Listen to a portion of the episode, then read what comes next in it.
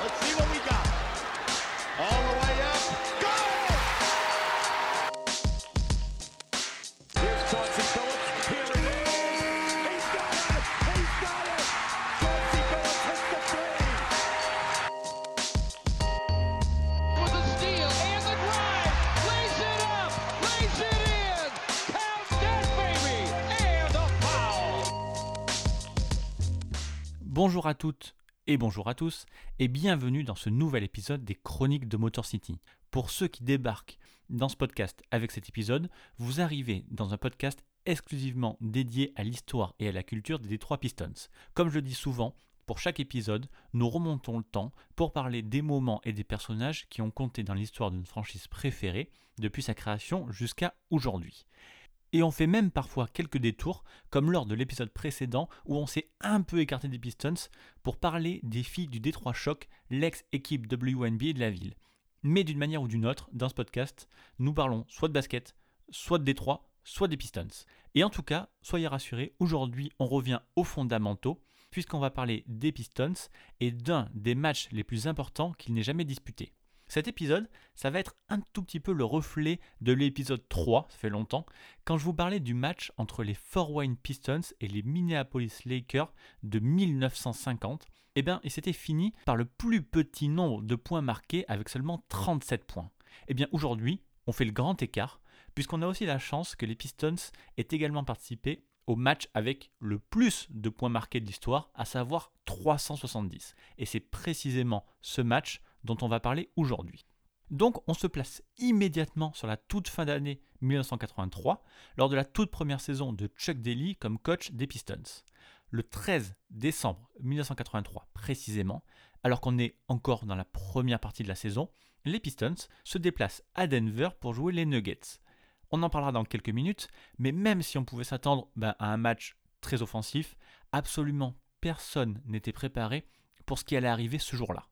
Ce 13 décembre, dans la McNichols Sport Arena de Denver, les 9655 spectateurs présents ont assisté ben, au festival offensif probablement le plus incroyable jamais vu et qui n'a encore jamais été battu. Les spectateurs ont eu droit à trois prolongations, à une tonne de records battus et un match qui a duré 3 heures et 11 minutes avec un compteur de points ben, qui n'a jamais cessé de monter. Donc vous l'avez sûrement compris, pour cette chronique de Motor City numéro 25, eh ben c'est à peu près garanti sans aucune défense.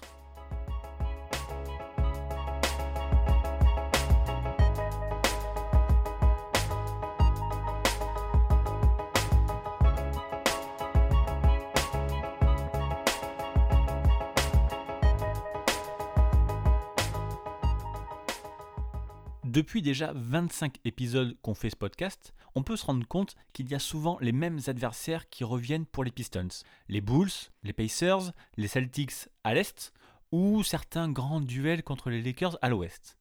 Et pourtant, pour une fois, dans un match historique, c'est les Nuggets dont on va parler, un adversaire d'une autre conférence, donc une équipe que Détroit ne joue finalement pas très souvent et avec qui ils n'ont pas vraiment d'histoire commune. Donc déjà ça c'est un premier point intéressant. On est donc en décembre 1983 et Détroit se déplace à Denver. Et il se trouve que les deux équipes ont exactement le même bilan, d'ailleurs un bilan qui est plutôt moyen, avec 11 victoires pour 12 défaites. Donc même si on n'est qu'au premier tiers de la saison et que c'est pas encore très important, malgré tout, l'équipe qui gagnera ce match revient à un bilan équilibré. Et l'autre point commun qu'on a avec ces deux équipes, c'est qu'il s'agit de deux des meilleures attaques de la NBA. Alors, ça vous surprend peut-être quand on connaît un peu l'historique de la franchise, mais les Pistons 83-84 étaient quand même la troisième meilleure attaque NBA avec 117 points marqués par match en moyenne. Et pour les puristes de la statistique avancée, c'était même les premiers à l'offensive rating, c'est-à-dire les points pour 100 possessions. Et du côté des Nuggets, c'est même encore mieux, puisque eux, ils sont tout simplement la meilleure attaque de la NBA avec 124 points par match. Et à titre de comparaison, les chiffres atteints par Denver sont quand même assez incroyables, puisque en 83, ils dépassent bah, tout simplement la meilleure attaque de la saison en cours en 2020, à savoir les Bucks, qui ne tournent qu'à 119 points par match. Et en fait, on peut se dire que la NBA du début des années 80 était finalement presque aussi offensive qu'aujourd'hui. En 1984, il n'y a que 3 équipes qui marquent moins de 100 points par match en moyenne. Les Pistons ont marqué 130 points et plus 9 autres fois dans la saison, et les Nuggets, eux, l'ont carrément fait 24 autres fois que ce match-là. Donc voilà, c'est quand même assez énorme. Mais parlons d'abord des Pistons, qui nous intéressent en priorité bien sûr. On a bah, un peu tous en tête l'image soit des Bad Boys bah, qui ont pu battre les Lakers de Magic, les Celtics de Bird ou les Bulls de Jordan, principalement grâce à leur solidité défensive, ou encore pire, l'ère Going to Work, l'époque de Ben Wallace et Sean C. Billups, où là, ben en fait, en défense, c'était carrément un autre monde. À cette époque-là, c'était pas rare de voir les Pistons limiter leur adversaire à moins de 70 points. Pour le coup, à cette époque-là, l'attaque était pas vraiment importante, puisque tout le plan de jeu de Larry Brown, c'était d'encaisser un minimum de points.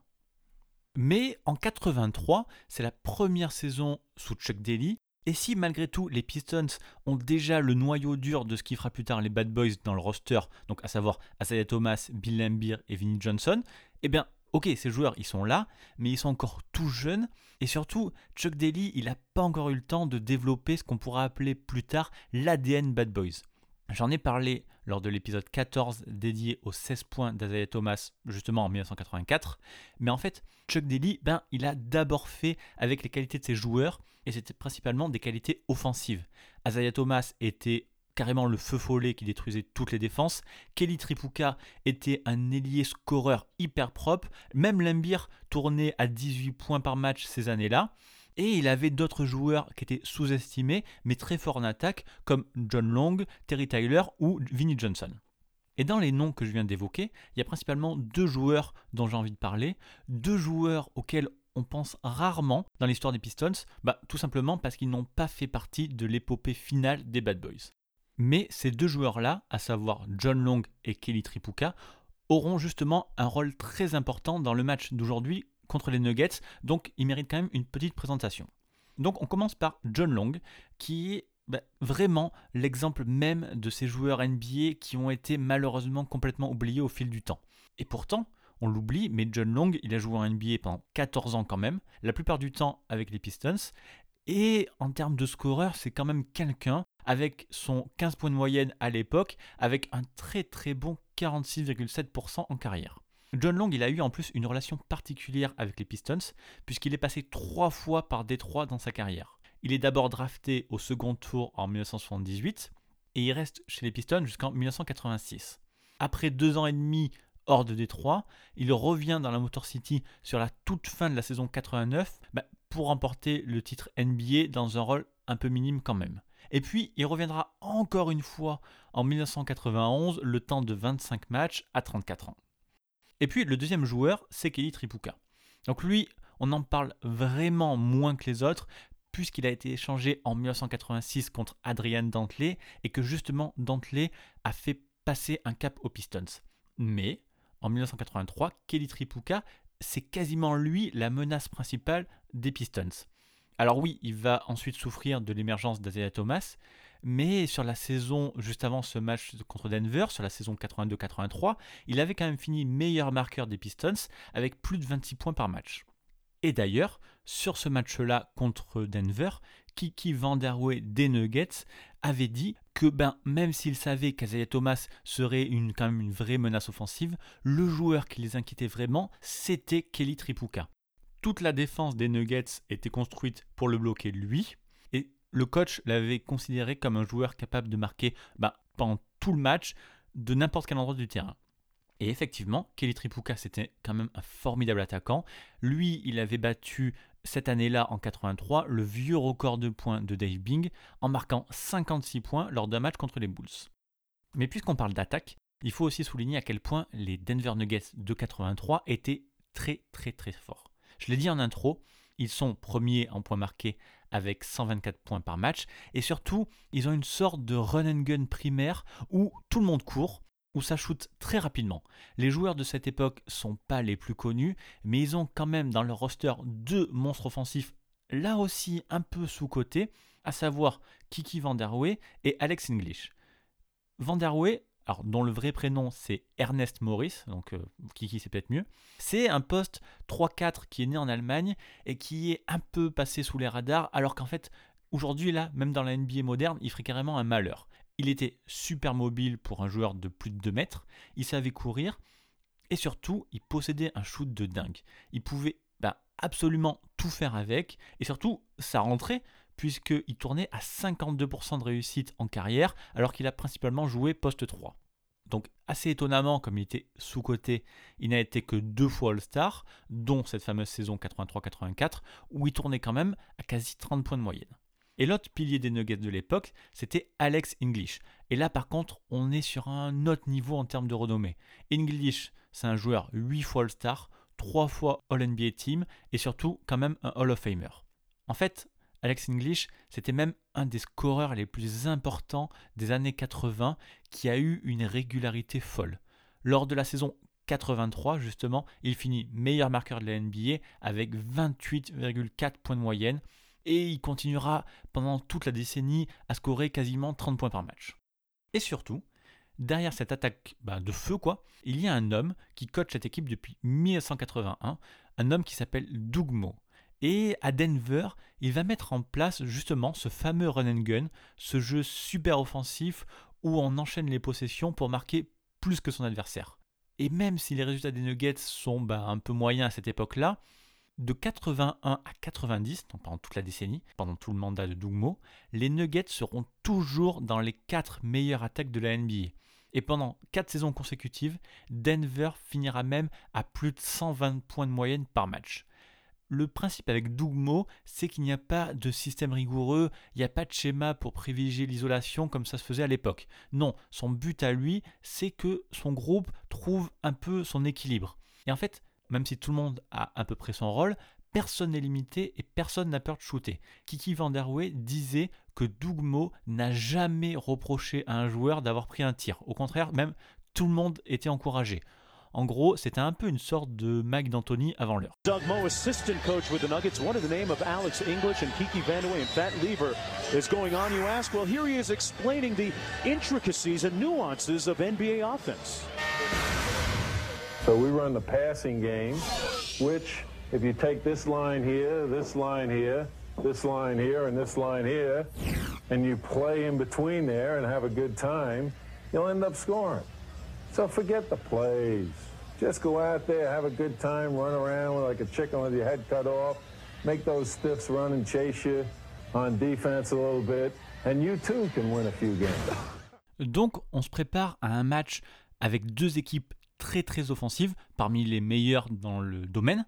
Mais Denver a un avantage que certains connaissent bien, c'est l'altitude de la ville. Denver est surnommé Mile High City à cause de son altitude qui se situe au-dessus des 1600 mètres. En gros, c'est à peu près comme si vous jouiez au basket à la montagne. Et quand on n'est pas habitué, ben, l'altitude a énormément de points négatifs, particulièrement au niveau du souffle qui est coupé beaucoup plus vite et de la fatigue qui arrive beaucoup plus rapidement. Ça explique aussi sûrement que, quelle que soit la période, les différentes équipes des Nuggets ont souvent eu tendance à jouer très très vite pour profiter de cet avantage, puisque leur condition physique à eux est habituée à cette altitude, contrairement à leur adversaire. Alors ça reste quand même à relativiser, puisque dans une interview sur ce match quelques années plus tard, Kiki Vanderwey disait que si lui et les autres joueurs ont toujours pensé qu'ils pouvaient utiliser l'altitude à leur avantage, lui il pense que son coach Dougmo aurait pratiqué le même jeu, peu importe l'endroit où il aurait joué. En tout cas, ben, ça marchait plutôt bien pour Denver à cette époque-là, et c'était toujours une galère de venir jouer chez eux. Donc, dès le début du match, tout le monde est prêt pour un match offensif où les deux équipes devraient se rapprocher à peu près des 120 points. Et effectivement, la première mi-temps est très animée, le rythme du match est très rapide et globalement, il n'y a pas trop de défense. Ou alors plutôt le contraire, les shooters sont chauds puisqu'en fait, quasiment tout rentre de n'importe quel endroit du terrain. Et en plus, ce qui est bon pour le suspense, c'est que les deux équipes se tiennent et se répondent du tac au tac. Les Pistons prennent le premier carton 38-34 et les Nuggets le deuxième 40-36. Donc à la mi-temps, les fans présents ce soir-là à Denver voient les deux équipes rentrer au vestiaire à égalité 74-74. Le score est déjà quand même assez impressionnant à la mi-temps, mais pas tant que ça, puisque la saison précédente, la saison 82-83, Denver avait quand même réalisé 14 matchs à plus de 140 points. Et il y a un homme qui est totalement en feu dans ce match, c'est John Long. Le joueur des Pistons n'a raté aucun tir en première mi-temps et il faudra attendre sa 14e tentative pour le voir échouer ensuite. On a donc John Long qui rentre ses 13 premiers shoots sans en rater un seul. Et en vérité, c'est vraiment un match très plaisant à suivre avec ben, beaucoup de rythme et quasiment aucun temps mort. Avant que je reprenne mon histoire sur la deuxième mi-temps, je voulais vous dire aussi que le match est disponible sur YouTube en intégralité et dans une qualité assez correcte. Évidemment, je vous ai déjà spoilé un peu la fin et on va continuer à en parler, mais quand même, malgré tout, ça vaut vraiment le coup d'œil, au moins pour voir comment on jouait au basket en 1983. Et pour ceux qui sont intéressés en tout cas, je vous mets le lien du match dans la description de ce podcast. Bref, en tout cas, dans la deuxième mi-temps, entre les deux équipes, c'est toujours aussi serré. C'est Denver qui fait la course en tête en marquant 39 points dans le troisième quart-temps et à quelques minutes de la fin du temps réglementaire, les Nuggets sont dans la meilleure position. Denver mène même de deux petits points 145-143 à 20 secondes de la fin et les Pistons ont la balle de match. Après avoir dribblé pendant 10 secondes, Azaya Thomas prend un shoot compliqué qu'il rate, mais heureusement, Bill Lambier prend le rebond offensif et provoque une faute. Il reste environ 5 secondes avant la fin du temps réglementaire et Lambier a deux lancers francs pour égaliser. Mais alors qu'il tourne à 87% au lancer cette année-là, Lambier craque totalement et fait un airball sur le premier lancer. Donc, à partir de là, le scénario est clair. S'il met le deuxième, bah, les Nuggets auront toujours un point d'avance et il n'y aura plus assez de temps pour revenir. Ou alors, Lembir prend le pari de rater volontairement le deuxième lancer franc. Et c'est ce qu'il fait, puisqu'il balance le ballon contre la planche. Et là, miracle, c'est Azaya Thomas, 1m85, qui attrape le rebond offensif et qui marque entre une forêt de bras. Il envoie tout le monde en prolongation 145-145. Par contre, Détroit peut déjà avoir quelques regrets parce que les Pistons auraient quand même pu gagner le match bien plus tôt. L'adresse générale, ok, elle est très bonne, mais par contre, celle au lancer franc côté Détroit est catastrophique. Les Pistons finiront d'ailleurs avec un pauvre 61% dans cet exercice, avec un 37 sur 60 qui fait tâche dans ce match où globalement tout le monde réussit à peu près tout. Avant le début de la prolongation, les deux équipes ont marqué 290 points dans le temps réglementaire, ce qui les place à 47 points du record all-time, qui est de 337 points dans un match entre les Spurs et les Bucks de mars 1982. Donc finalement, il n'y a pas si longtemps que ça. Les Spurs, dans ce match-là, avaient gagné 171-166 après trois prolongations. Et ce record, les Pistons et les Nuggets vont le battre dès la deuxième overtime. Mais restons d'abord sur la première prolongation avec Denver qui fait un petit écart de 5 points, 157-152. Mais les Pistons ne veulent rien lâcher et remontent grâce à un petit run de 7-2 à la fin de la prolongation, grâce à Azaya Thomas d'abord à 3 points, puis à Kelly Tripuka qui égalise à 159 partout pour envoyer tout le monde dans cette fameuse deuxième prolongation. Et je veux qu'on s'arrête une minute sur ce point-là. Azaya Thomas tente 2-3 points dans les dernières possessions de la prolongation pour revenir et en met donc un. Eh bien sachez que ce sont ces deux seules tentatives du match et que ce sont même les deux seuls côté Pistons. Et du côté des Nuggets, c'est exactement la même chose. Il n'y a que 2-3 points tentés pour une seule réussite. Donc, malgré le score historique de ce match, malgré les 370 points marqués, les deux équipes n'ont shooté que 4 fois à 3 points au total. Et juste pour qu'on rigole, à titre de comparaison en 2020, l'équipe qui shoot le moins à 3 points, c'est les Pacers, et eux, ben ils en prennent 27,5 par match. Alors comment on peut expliquer ça? Déjà, la ligne à 3 points n'a été introduite dans la NBA que 4 ans auparavant, en 1979. Donc pour les joueurs de cette époque-là, c'est quand même très récent. Et puis, on s'est rendu compte que les très bonnes équipes offensives, comme les Nuggets ou les Pistons justement cette année-là, avaient plus de mal que les autres à incorporer ce tir dans leur stratégie offensive. Cette saison-là, en 83-84, sur les 7983 tirs que prennent les Nuggets, seulement 77 sont à 3 points. Et les Pistons, c'est encore pire, avec seulement 32 tirs à 3 points sur 7910 tentatives au total. En fait, tout simplement, à cette époque-là, c'est un tir que les équipes prennent quand à peu près tout le reste de l'attaque ne marche pas. Ça fait partie de l'attaque d'absolument personne, et les bonnes équipes, elles, elles veulent d'abord faire bouger le ballon, faire bouger les joueurs jusqu'à obtenir ce qu'ils considèrent comme un bon tir à mi-distance. Donc voilà, bref, début de la deuxième prolongation, et c'est justement à ce moment-là que les deux équipes battent le record all-time. Bon, en même temps, il ne leur manquait que 19 points, et vu le rythme des mecs depuis le début, il n'y avait pas trop de suspense. Durant les 5 minutes de la deuxième prolongation, les deux équipes marqueront encore 12 points chacune. Et côté Pistons, il y a un nouvel homme en feu, c'est Kelly Tripuka qui marque tout simplement la totalité, les 12 points de Détroit. Et en plus de cette performance, il y a un autre truc marrant dans cette deuxième overtime à propos de Kelly Tripuka et qui montre assez bien que tout le monde commence à trouver le temps long. Lors d'un temps mort, Kelly Tripuka, qui n'a plus trop la tête au basket, ne pense qu'à une seule chose, à savoir où l'équipe va pouvoir manger après le match. Kelly Tripuka demande à un assistant coach s'il peut trouver un resto ouvert toute la nuit ou s'il peut réserver des plats à emporter. Et après le match, Kiki Vanderwey à la presse confirme aussi que bah, tout le monde était bien fatigué, tout le monde commençait à penser à autre chose. Et c'est vrai qu'on peut remarquer en regardant le match que durant ces deux dernières overtime, il y a quand même quelques shoots faciles qui sont ratés en fin de match. Donc on imagine même que le nombre de points aurait pu encore plus manquer.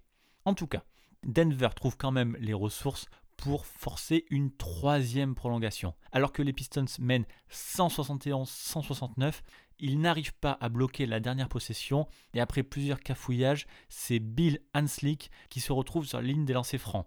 C'est d'ailleurs ses deux premiers du match. Hanslick, contrairement à Lambir un peu plus tôt, ne tremble pas, mais ses deux lancers et ramène le score à 171 partout. Place à la troisième et heureusement dernière overtime. Après plus de 3 heures de jeu, c'est encore plus porte ouverte en défense et les Pistons arrivent encore à marquer 15 points dans cette courte période pour faire la différence. Denver a eu sa chance, mais a fait beaucoup trop d'erreurs à la fin. À 186-181, Kiki Vanderwey rentre son premier 3 points, j'en parlais tout à l'heure, le seul des Nuggets, mais c'est bien Détroit qui gagne enfin ce match sur le score impossible de 186-184. L'ancien joueur des Pistons, Dave Bing, qui est au commentaire avec George Blaha, lâche juste au coup de sifflet final tout simplement un irréel. Unreal. 186-184 is our final score. Maintenant que ce match incroyable est terminé, c'est l'heure de faire les comptes. Avec 370 points marqués en un seul match, c'est donc le record all-time, un record qui n'est toujours pas battu près de 40 ans plus tard. Évidemment, avec un tel score atteint et surtout 3 overtime, ce match a battu énormément de records. C'est évidemment le plus de points marqués par deux équipes avec 370, effaçant les 337 du Bucks Spurs de 1982. C'est le plus de points marqués par une équipe avec 186 pour Détroit. C'est le plus grand nombre de points marqués par une équipe perdante avec 184 pour Denver qui bat les 166 de Milwaukee en 82. C'est le plus grand nombre de paniers marqués par deux équipes avec 142, soit 8 de plus que le Bucks Spurs de 82. C'est le plus grand nombre de paniers marqués par une seule équipe avec 74 pour Détroit, c'est 2 de plus que Boston en 1959. C'est le plus grand nombre de passes décisives pour deux équipes avec 93, soit 3 de plus qu'un Rochester Minneapolis de 1957. Et c'est le plus grand nombre de joueurs à 40 points ou plus avec 4 joueurs. Et ces 4 joueurs, ce sont Kiki Vanderwey avec 51 points et Alex English avec 47 points pour les Nuggets et Isaiah Thomas avec 47 points plus 17 passes décisives et John Long avec 41 points pour les Pistons. Et au final, seulement, entre guillemets, 12 joueurs, 6 de chaque équipe, ont dépassé les 10 points, ce qui, pour un match à plus de 180 points par équipe, est quand même assez faible. Je vous laisserai regarder la feuille de match au besoin, mais juste côté des trois, en plus donc de Thomas et Long, on a Kelly Tripuka, Terry Tyler, Bill Lambier et Vinnie Johnson qui se sont fait un peu plaisir. Les chiffres offensifs sont énormes sur ce match. Détroit a terminé à 54,4%, 74 sur 136. Denver eux, c'est 59% à 68 sur 115. Côté rebond, même si les deux équipes ont été assez à droite, la seule durée de ce match a fait qu'on a eu beaucoup de rebonds, avec 113 au total. Mais, assez bizarrement, seuls deux joueurs ont dépassé les 10 rebonds, à savoir Bill Lambier et Alex English. Et encore, on est loin d'avoir un gros chiffre, puisque chacun, ils n'en ont pris que 12. Voilà. Et après les chiffres, ce qui est intéressant dans ce genre de match, ce sont les déclarations à la presse. Vinnie Johnson a qualifié ce match de match de Summer League sans aucune défense avec du run and gun du début à la fin. Bill Lambier, lui, de son côté, a expliqué que bah, simplement aucune équipe ne pouvait se détacher et que ça allait constamment d'un bout à l'autre du terrain sans qu'aucune équipe n'arrive à prendre plus de 2 ou 4 points d'avance. Et puis il y a Kelly Tripuka qui a dit à la presse que c'était la meilleure douche de sa carrière, même s'il se sentait mal pour les joueurs de Denver, parce qu'en fait dans ce match, tout le monde était dans la zone et tout le monde méritait finalement de gagner. Et cette histoire de zone, c'est assez intéressant puisque Alex English des Nuggets a confirmé ça en disant que tous les joueurs de l'équipe de Denver se disaient qu'ils avaient l'impression qu'ils ne pouvaient rien rater lors de ce match. Et Kiki Vanderwey a confirmé en disant que si habituellement on disait être dans la zone pour un joueur qui prenait feu, et eh bien là ce soir-là, le concept pouvait être appliqué non pas à un seul joueur, mais bien à toute une équipe, voire même aux deux, qui explique pourquoi ce match était quand même assez unique. Et donc on en vient à la dernière question de cette chronique. Est-ce que ce match est unique ou bien est-ce que ce record sera un jour battu? Eh bien on a eu un début de réponse l'an passé, le 1er mars 2019, quand les Bulls et les Hawks se sont rapprochés du record. Lors d'une victoire 168-161 de Chicago, les deux équipes ont marqué 329 points, soit le troisième meilleur chiffre all-time. Alors c'est impressionnant, mais c'est quand même finalement 41 points de moins que notre Piston Nuggets 83, et surtout, les deux équipes ont eu besoin de 4 prolongations pour arriver à ce niveau-là. En termes d'adresse, si on prend en compte les 3 points et les 4 équipes, donc Denver, Pistons, Bulls et Hawks, ont à peu près des chiffres similaires, entre 56 et 59% à l'IFG. Donc on peut aussi dire que les Hawks et les Bulls étaient aussi dans cette zone, mais ce qui change vraiment en fait c'est l'intensité. Là où les Pistons et les Nuggets en 83 ont joué 112 possessions sur 48 minutes, les Hawks et les Bulls n'en ont joué que 100. Kiki Vanderwey avait dit il y a quelques années que le record pourrait être battu, mais que ça demanderait une nuit très très spéciale. Alors que de son côté, Kelly Tripuka pense que c'est l'un de ses records qui ne sera jamais battu, avec par exemple les 100 points en un match de Will Chamberlain.